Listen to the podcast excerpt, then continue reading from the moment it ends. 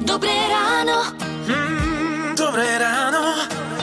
V rádiu Melody. Pre svoje deti chceme to najlepšie a tak prirodzene sa mm, o ne bojíme. Áno, ale zároveň je aj úplne prirodzené, že nám tie deti občas ochorejú. Mm. A niekedy naozaj netreba robiť paniku, lebo sú mamičky, čo už pri prvej zvýšenej teplote a soplíku utekajú k lekárovi.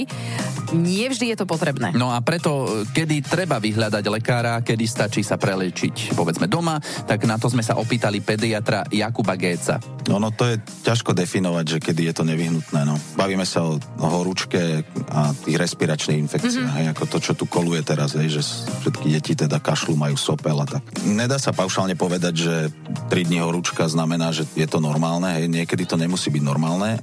Dôležité je, ako to dieťa znáša tú chorobu. Hej, keď ide o niečo jednoduché a také banálne, hej, v úvodzovkách, že je to nejaká bežná výroza, tak to dieťa, keď e, mu uľavíme, keď mu znížime teplotu nejakými antipiretikami, tak to dieťa má záujem sa hrať, chutí mu jesť, že sa aj naje, aj má záujem o to okolie, tak to skôr budí dojem, že ide o niečo bežné, že to bude nejaká chrípka v úvodzovkách, alebo možno teda aj chrípka, konkrétne chrípka, aj vírus chrípky, alebo teda nejaká iná výroza. Mm-hmm. Lebo keď je reč o vážnych chorobách, napríklad dieťa so zápalom plúc sa nebude mať dobre, ani keď mu zrazíme teplotu, lebo proste to je to vážny zápal, to dieťa bude aj tak odkvecnuté ležať v posteli, lebo nebude vládať poriadne dýchať, a, alebo teda v tom tele sa dejú vážne veci. Povedal by som asi ten moment, že ak tomu dieťaťu vieme uľaviť a to dieťa sa vie počas toho dňa aj najesť, aj zahrať, aj vie byť samo sebou, tak pravdepodobne nejde o vážny problém a v takomto prípade by som ja tie 2-3 dní vyčkal, kým by som navštívil lekára alebo by som konzultoval toho lekára. Ak ho konzultovať skôr, tak potom by to bolo v prípade buď e,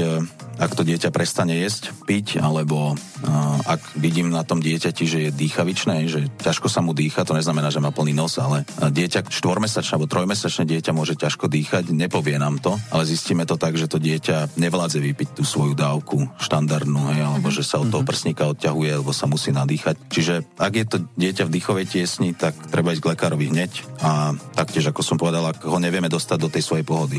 Mne sa zatiaľ vždy stalo, že sa dostalo do pohody. No nám sa stalo aj také, aj také, že sme videli, že ten mladší bol dýchavičný, tak už aj skončili v nemocnici so zápalom plúc. No a teraz, ak nás počuli napríklad v čakárni u lekára a hovoria si, že však tam to dieťa nejako len behá Áno. do kolečka, nie, tak sa možno postavíte a idete domov. Áno, ušetrite si čas. vášho života už od rána. Už od rána. Radio